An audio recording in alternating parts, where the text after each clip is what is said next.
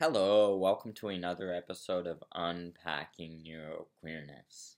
In this episode, I'm going to talk about why a lot of autistic and neurodivergent people, particularly autistic people, but this can apply to other neurodivergent people as well, why we don't like, uh, we don't really agree. Um, it's not only that we don't like, it's just that we, we don't really agree with the concept of hierarchy and status and authority and all that stuff. And the reason for that is these are all um, very, very much social constructs. This idea, these ideas of, of who has more status and who's, um, quote, accomplished more things, whatever that's supposed to mean right? Because that's also a very subjective term. Like, what what is the measure? What is the measuring stick for accomplishments, right? It depends on the per- who you ask. Um, you know, all this kind of like clout status. Oh, this person, you know, is is somebody and has more relevance, like only based on like, you know, certain molds that they've fit or, you know, whatever you know it's like it's very silly it's very subjective um you know we don't understand it we don't agree with it. The way we see things and this is common with um something called pathological demand avoidance um see the way we think uh, we see things is that we don't see hierarchy. We don't see power. We don't see authority. We see everyone as people, and we are unlikely to do something if it if you phrase it in a way that's demanding. That's like oh, you need to do this, you need to pick that up, you need to clean that. This you know starts with our parents or whatever, like from an early age, like you know you need to do this, you need to do that. Then we're not gonna the brain our brains are gonna be more inclined to not do it if you phrase it in a way like, you know, I would really appreciate it if you did that in this, if you did that, and it would be really helpful for me if you helped out with this, then I'll actually most likely do it. Because then you're asking, you're like, we're on the same level, and we're just asking, you're just asking me to collaborate with you on something. So, yes, I can do that to help out because this is all for the greater good of everyone. So, I understand yes, then it makes sense. But if you're just phrasing it like, I have more authority than you and I want you to do this, then obviously I'm gonna be averted to that. I'm gonna not want to do that because that's just seems like you're using your power and using your authority. And you know, you're having a little um power, you know, trip or whatever you want to call it. Um, and I, I've constantly experienced this with people.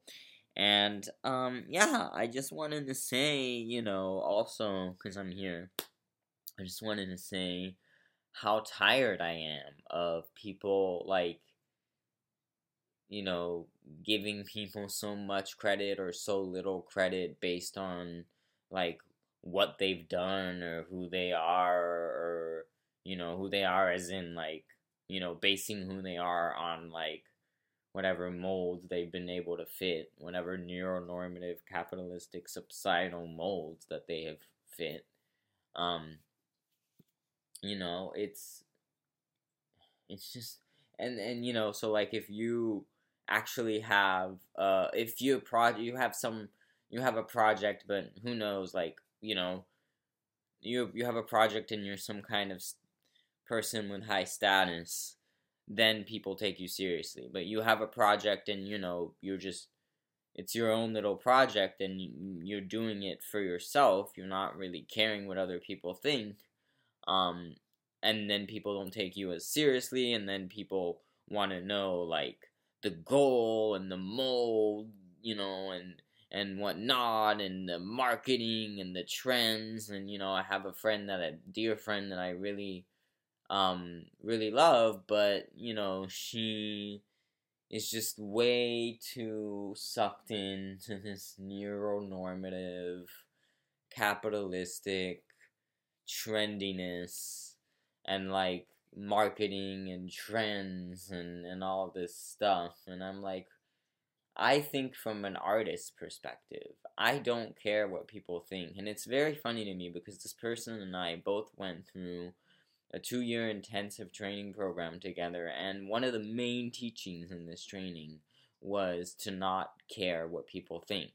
And then I'm making a project, and she almost ended up not being a part of it. She was actually going to have a much bigger role, and she almost ended up never she almost ended up not being a part of it. And there was actually another classmate of mine who I am actually, I don't want to even bash on this person because that person I should really bash on is this other classmate. And by the way, I'm not bashing on anyone. Uh, the person I should really be critical of is this other classmate of mine.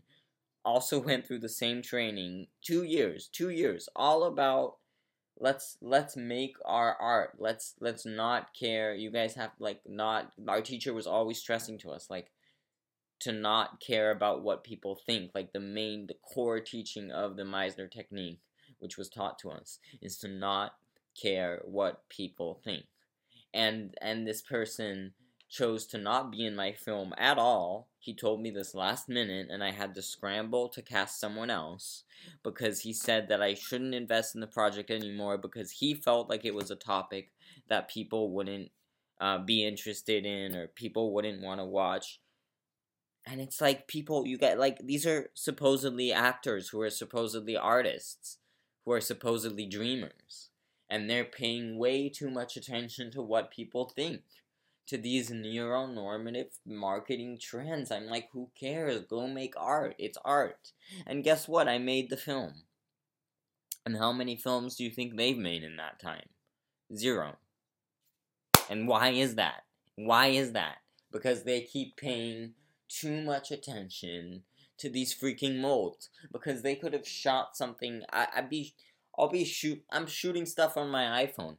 I'm shooting stuff on Zoom and my friends are like more concerned about oh no but the trends and it has to be like this and it has to be like this you want to know another good um, main core teaching of our training is don't be good be fearless don't be good be fearless and i've i've had you know and you know it's like these same people have told to me that, that have said to me that they don't want to shoot stuff on iPhones because they want it to be like it look nice and so-called professional or whatever. It's like people shoot movies on iPhones. Like that's your own prejudice against, you know, grassroots passion projects that aren't like fancy normative stuff. You know, and I'm sorry, and I don't want to bash on this person, and I care, you know, I care about this person and everything, but gosh, that frustrated me.